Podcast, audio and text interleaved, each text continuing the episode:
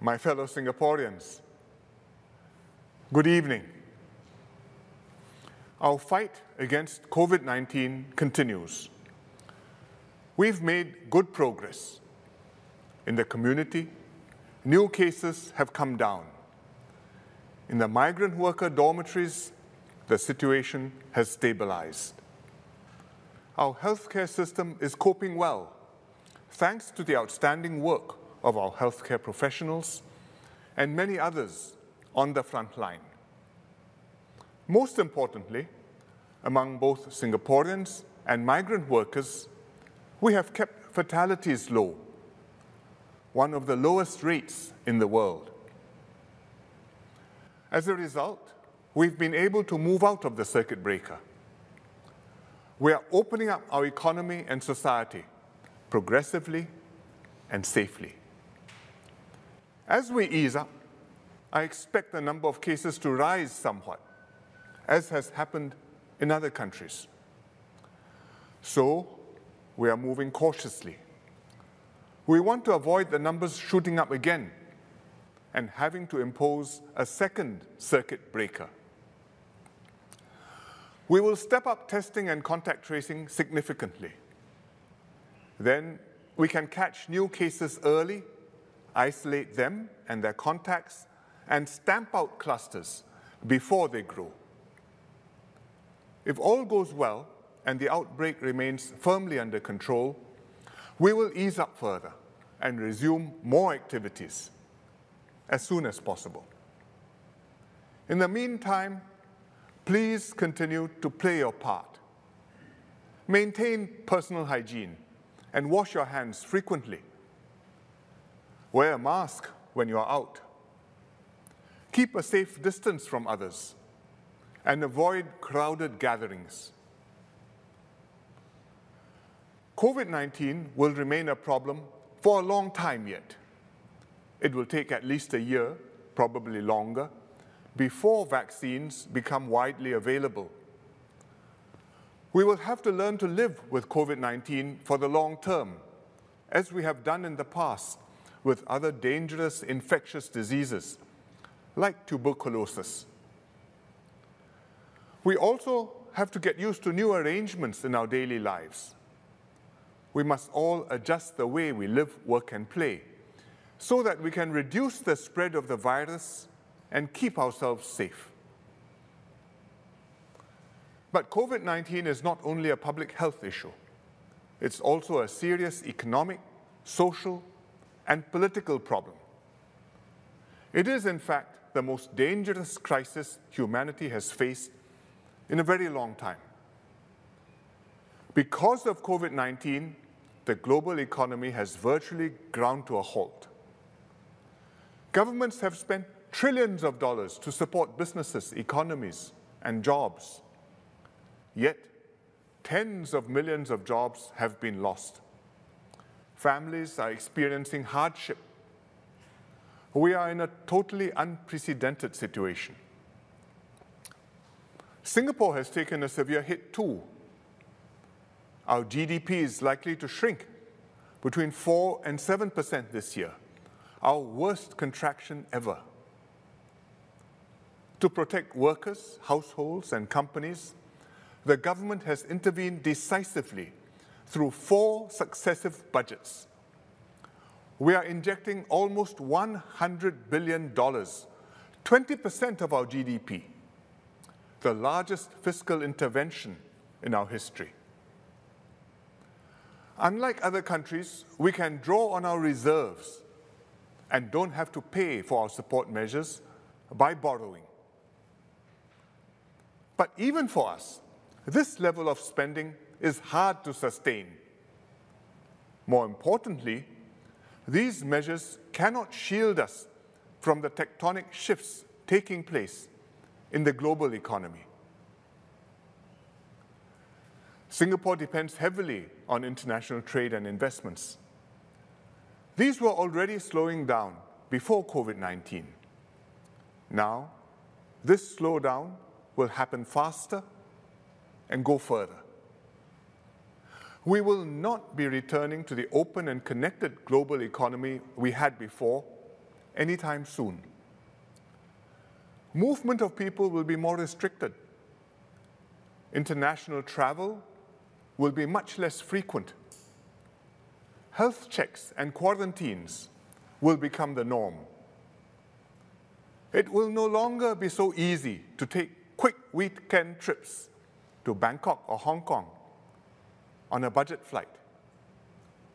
Industries that depend on travel, like aviation, hotels, and tourism, will take a long time to get back on their feet and may never recover fully. Countries will also strive to become less dependent on others, especially for essential goods and services like food or critical medical supplies. This will have strategic implications. Countries will have less stake in each other's well being. They will fight more over how the pie is shared rather than work together to enlarge the pie for all. It will be a less prosperous world and also a more troubled one. All these developments will affect Singapore greatly. Since before the time of Raffles, we've made a living by connecting ourselves with the world. First, we were a trading hub, then an international seaport, then we made ourselves a hub for aviation, finance, and telecommunications. We have benefited enormously from an open and connected global economy. Large parts of our economy, like manufacturing, biotech, financial services, and logistics, serve regional and world markets.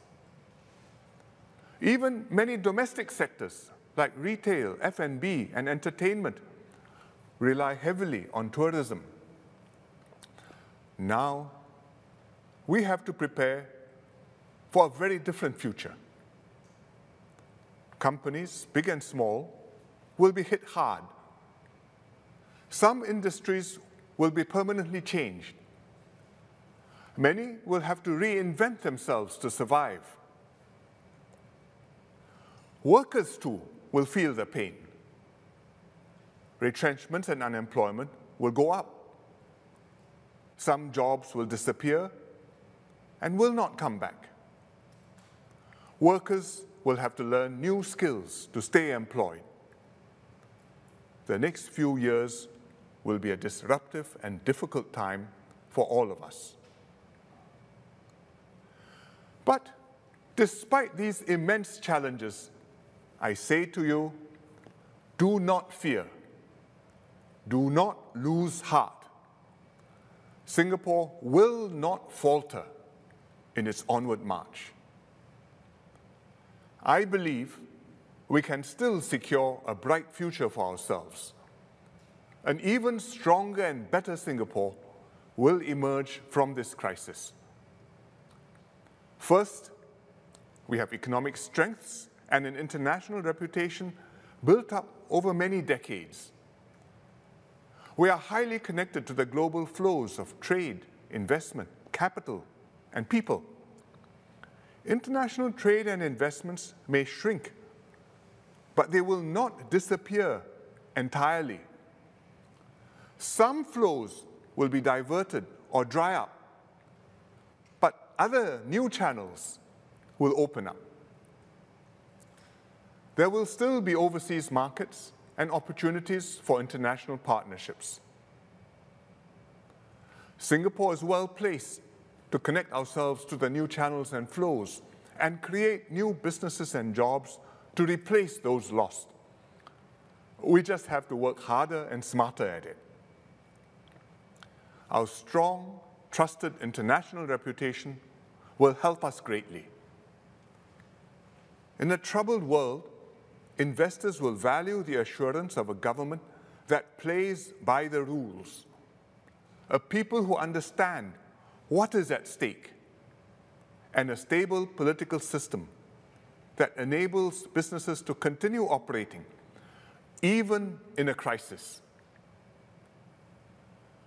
The way Singapore has responded to COVID 19, openly and transparently, neither avoiding reality nor acting arbitrarily at the first sign of trouble, has only strengthened this advantage. Second, we have had a head start preparing for the uncertainties ahead. For some time now, we have been working hard to transform and deepen our capabilities, developing plans for our future economy, investing heavily to upgrade our workers through Skills Future, digitalizing both the private and public sectors, building our innovation and R&D capabilities. All this has enabled us to stand out in Asia and the world. Nobody can predict what exactly the world will look like after COVID 19. But however things turn out, these future economy strategies will stand us in good stead. We need to pursue them even more vigorously now. For instance, we know that many businesses will no longer be viable. We will support these businesses to transform themselves, change their business models, or move into different and more promising fields. More immediately, we are systematically rebooting our economy as countries emerge from lockdowns. We are rebuilding our transport and trade links. For example, Changi has already resumed transit flights. We are working out reciprocal green lane arrangements for safe travel to China and other countries. We are making our supply chains more resilient. For example, we are diversifying our sources of food. We are even buying eggs from Poland and shrimps from Saudi Arabia. Next, we are working hard to retain and attract talent and investments to contribute to our recovery. At a time when some countries are closing their doors, we are keeping ours open.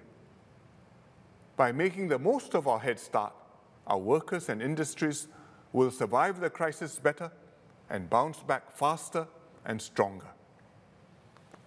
Third, we have programs and plans to cope with the challenges before us.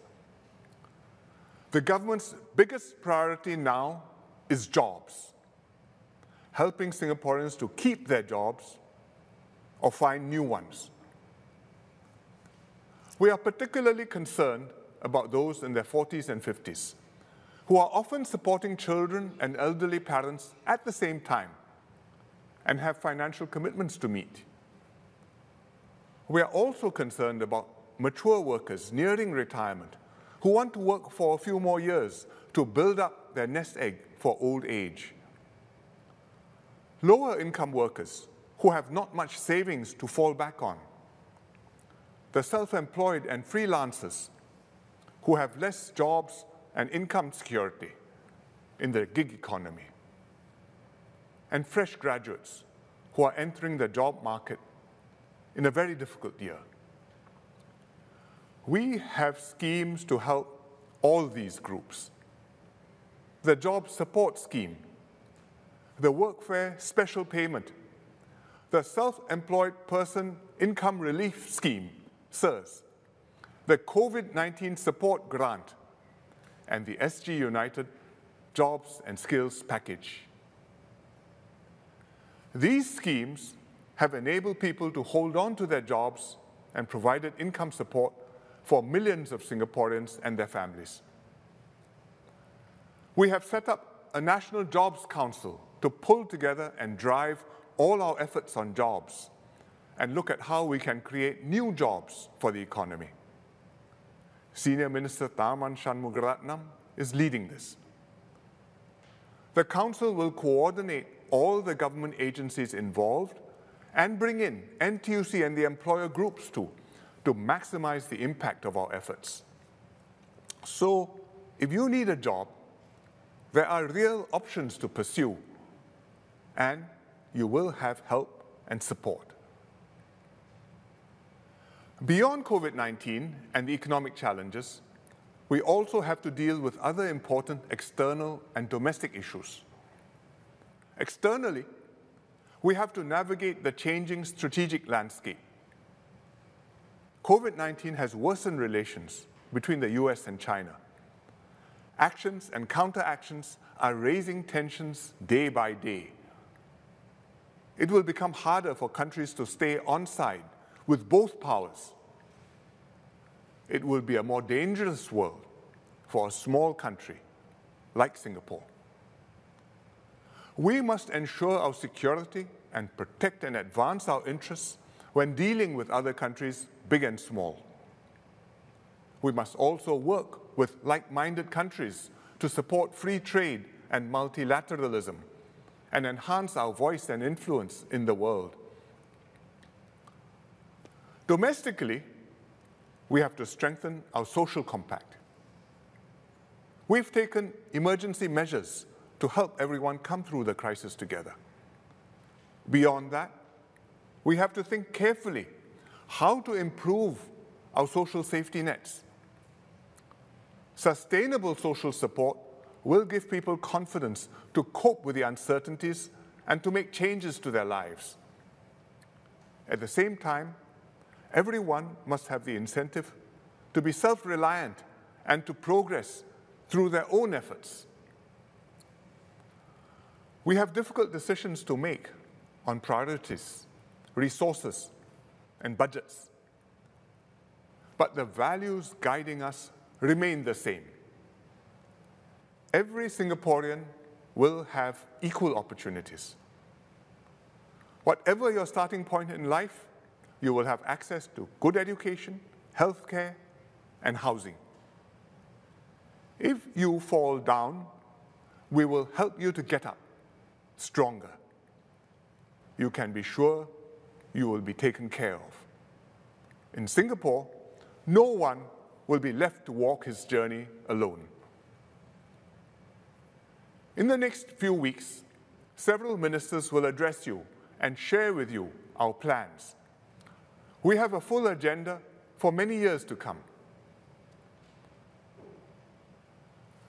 For our plans to succeed, for our hopes and dreams to come true, we need one final ingredient the unity and resilience of our people.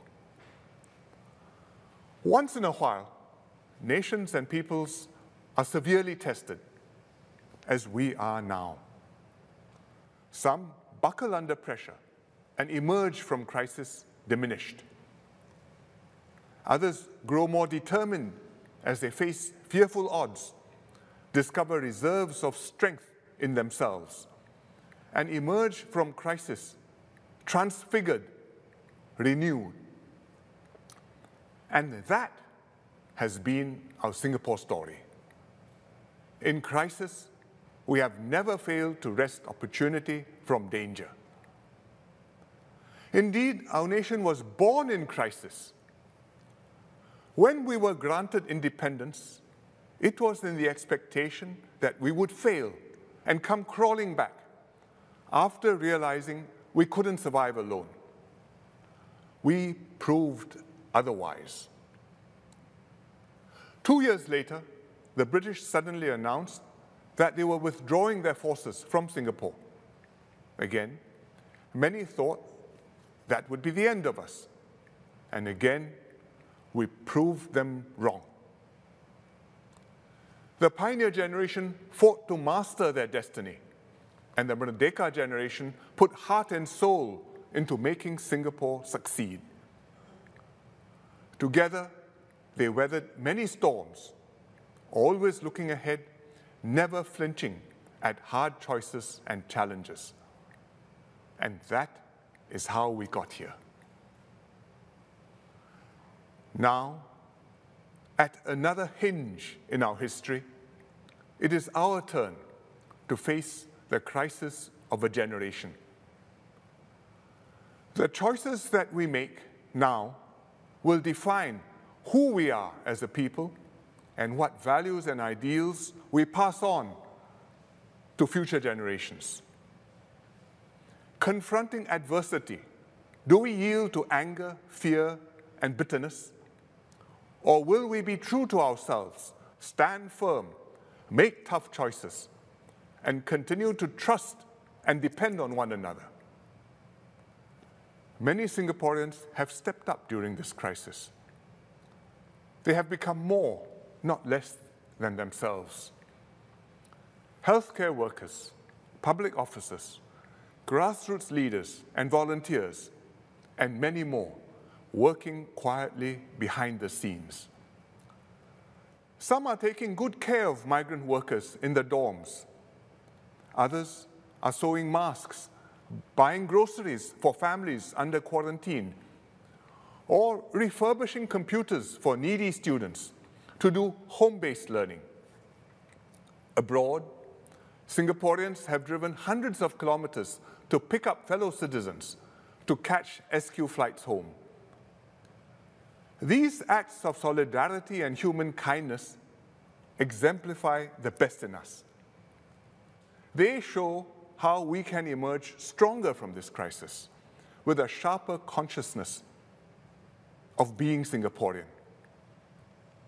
This is why I believe we can continue to be exceptional, a fair and just society where everyone can chase their dreams.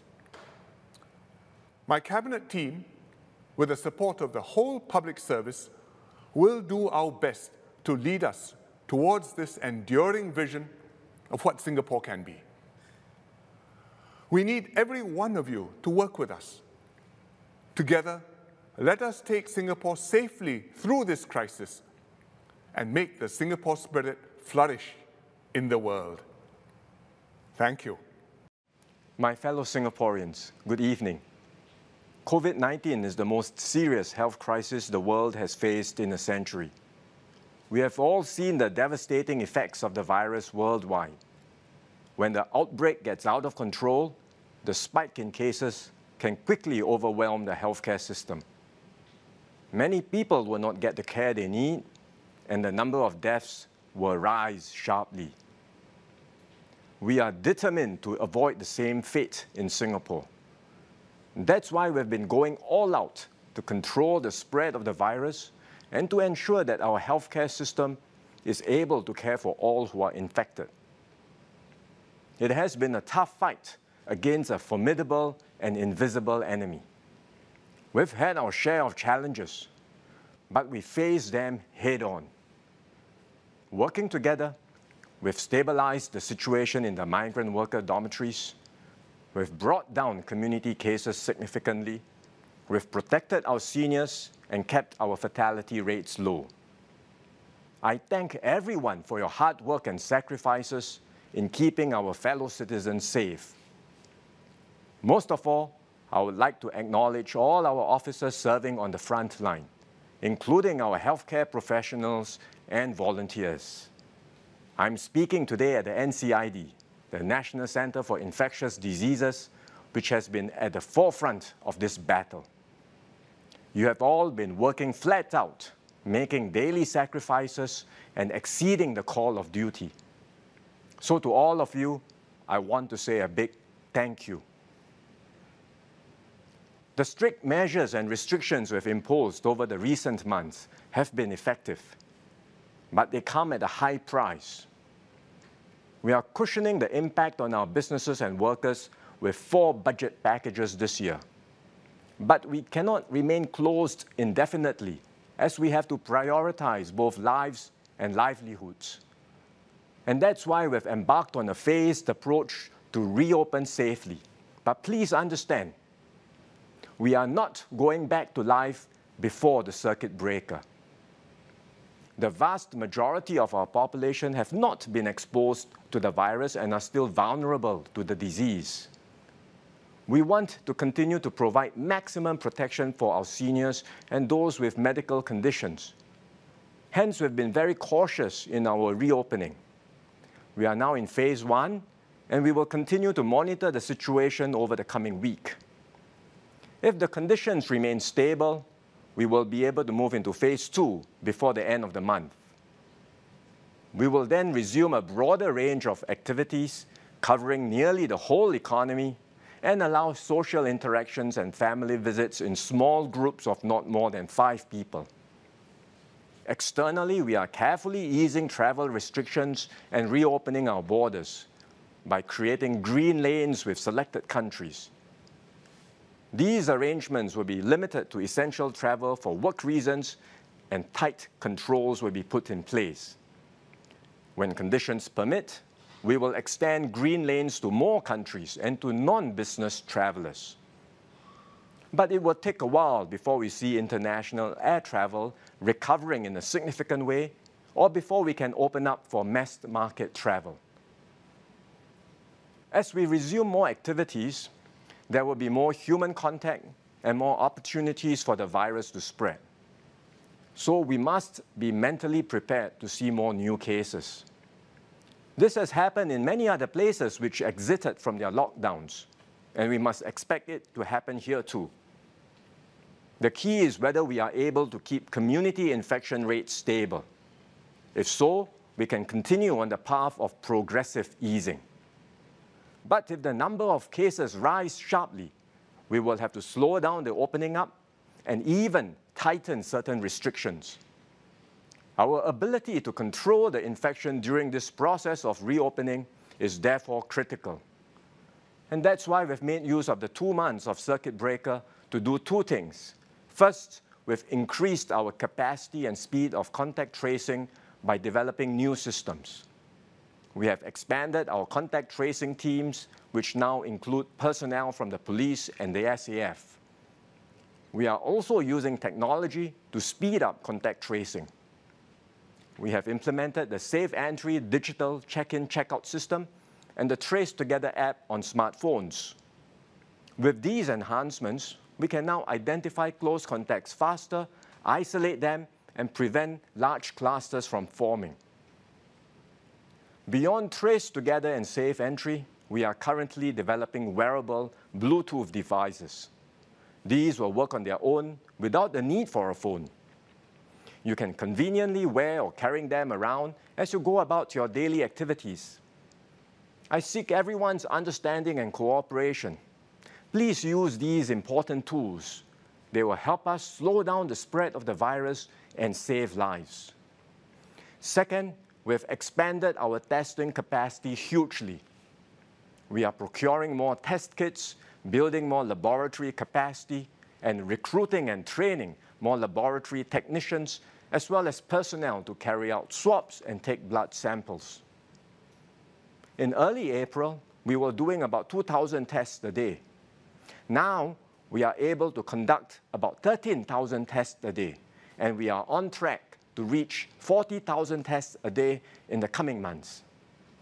This expanded testing capacity is critical. It means that we can test higher risk groups more extensively we can also do more surveillance testing in the community, including those with respiratory symptoms. This will give us a faster and more accurate sense of the number of cases circulating undetected. And besides the standard testing methods, we are deploying other means of detection. For example, we are extracting wastewater from manholes to test for viral fragments. This provides an additional indicator to tell us if a specific group, such as those living in a dormitory, has infected people amongst them. We are also using serology tests. These help to identify those who were previously infected but may have since recovered and have developed antibodies in response that can help them fight the virus. Aggressive testing and contact tracing will improve our ability to control the spread of the virus. They will help greatly in allowing business and life to resume progressively.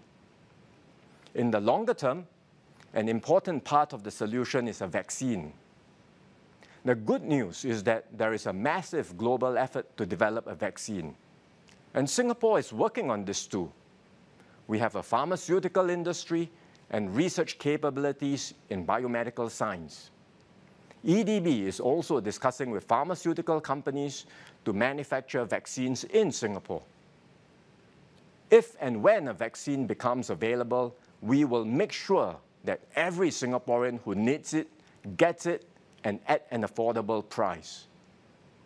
In parallel, clinicians and researchers around the world, including teams from Singapore, are working hard to develop drugs and other therapies to reduce the severity of the disease. But drug and vaccine development is very challenging work. There is no guarantee that the drugs currently undergoing clinical trials will be effective. And despite the intensive international efforts, it will take a long time for any vaccine to be ready and available for mass distribution. So we have to be realistic and gird ourselves for more challenging times. It is not likely that the virus will go away. Our population will be vulnerable for a long time in a world where COVID 19 is all around us. We must therefore adapt to COVID 19 and learn to live with it over the long term. This does not depend upon government actions alone. Every one of us, government, businesses, and individuals, must do our part. What's critical is people's behavior and mindsets. We must stay disciplined and vigilant and not let our guard down. We must practice social responsibility in upholding good personal hygiene and safe distancing measures. Wash our hands regularly, wear a mask wherever we go, avoid big gatherings and crowded places, and see a doctor immediately when we are sick. We've been emphasizing all this for some time, but it bears repeating because individually, these are steps everyone can take to protect ourselves and our loved ones.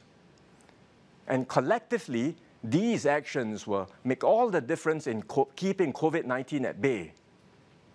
They will enable us to have a safe and sustainable reopening, as we have seen in countries like Denmark and New Zealand. Conversely, if we are lax in our personal precautions, new cases and new clusters will multiply quickly. And despite our best efforts to test and trace, we might end up in another circuit breaker down the road. So please cooperate with the restrictions and keep everyone safe. We also have to change the way we live and work. COVID 19 has precipitated a shift towards more flexible work arrangements. Working from home, staggered work hours, and split team arrangements are becoming more of the norm. Our urban plans will need to cater to these new demands. Office and building designs will also have to change, given what we now know about the risk of transmission in enclosed spaces. We will need to improve ventilation and air filtering inside buildings. Other features like contactless fittings, automatic doors, as well as hand sanitizer and temperature monitoring stations should also become part of the norm. Companies will have to find new and safer ways to deliver their products and services. Many are already embracing digital solutions. Some will need to change their business practices to adapt to the new environment. And I'm very happy that wet market storeholders and hawkers are now using digital payments more and online platforms to reach new customers. One major impact is on our construction sector. Construction has been a key vulnerability in this pandemic. The industry will need to institute new safeguards at work sites and continue its push for automation and productivity in order to reduce its reliance on migrant workers. Workers in construction, local and foreign, will have to be tested regularly and comprehensively. We will also need to review and improve living arrangements for migrant workers. The present dormitories are, in fact, the outcome of improvements made over the past decade.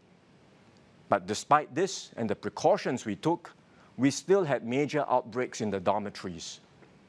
We will tighten the safeguards and build new dormitories designed to be more resilient against infection risk. But we have to be mindful that the risks will always be there because of the large number of workers living together and sharing communal facilities. In fact, all communal living spaces, be they dormitories, nursing homes, or cruise ships, will always be at risk in the event of an infectious disease outbreak. These are significant changes which will mean extra cost for the construction industry. For now, the government is bearing these costs through the Fortitude budget. Beyond that, we will introduce other measures to cushion the impact and to move the industry to new productivity levels. I have no doubt that this will be a very difficult transition, but I assure everyone in the industry that we will work closely with you to get through this difficult patch and to emerge stronger from this experience. Ultimately, reopening and our economy and society does not mean going back to the status quo ante. I know many are looking forward to resume your favorite activities or to get back to your usual routines. But this is not the time for big celebrations or parties. We will all need to adjust our expectations, lifestyles, and norms. We have shown our grit, adaptability, and resilience during the circuit breaker. And we must continue to, same, to demonstrate the same ingenuity and resourcefulness in this new phase. For example, we have found new and creative ways to stay in touch with family and friends, chatting and exercising online, and even having virtual meals or drinks together. We may not be able to travel or have large gatherings anytime soon, but we are going on virtual tours, enjoying online concerts, and learning new skills through online classes. And many of us continue to draw strength from our faiths, thanks to churches, mosques, and temples live streaming their sermons and services to their followers. In these difficult times, we have not despaired. We have not given up. Instead, adversity has brought out the best in us, both individually and collectively. We have found strength and confidence in one another. We have shown that we are capable of rising above ourselves and caring for others. Every day we see countless examples of Singaporeans from all walks of life going out of their comfort zones and going the extra mile. They are volunteering at the dormitories, distributing food to the elderly, and looking out for the vulnerable amongst us. Businesses too have been leaning forward to help. They are donating masks and supplies to those in need and contributing to our frontline COVID 19 operations. This is the Singapore spirit that gives us the confidence to press ahead, no matter how tough the odds. The road ahead is unpredictable, and countries everywhere are continuing to search for answers and solutions. There is no guaranteed formula for success, but it is our grit and resilience, our compassion and kindness, our cohesion and strength that will see us through this crisis of our generation. So let us continue to stand together, unshaken in spirit and resolve. Whatever the challenges ahead, let us face them together and as one united people, we will defeat COVID 19 and we will prevail. Thanks for listening to the Freshie Feed. We want to hear from you after you are listening to the national broadcast of COVID 19 from every minister's speech. You can join our Facebook page at SO Chats. We are creating a community page here and we love to feedback to us after listening. Also, you can find us on Instagram and Twitter at The Freshie Feed and subscribe to us on YouTube at The Freshie Feed. The Freshie Feed is production of iHeartRadio and the Fairlight Media. It's produced by Weiser, Shivaram Singham, Noor Shavika, and Phoebe Chan are the executive producers. Special thanks to MediaCorp for providing the national broadcast of COVID 19. For more podcasts from iHeartRadio, visit the iHeartRadio app, Apple Podcast, or whenever you get your podcast.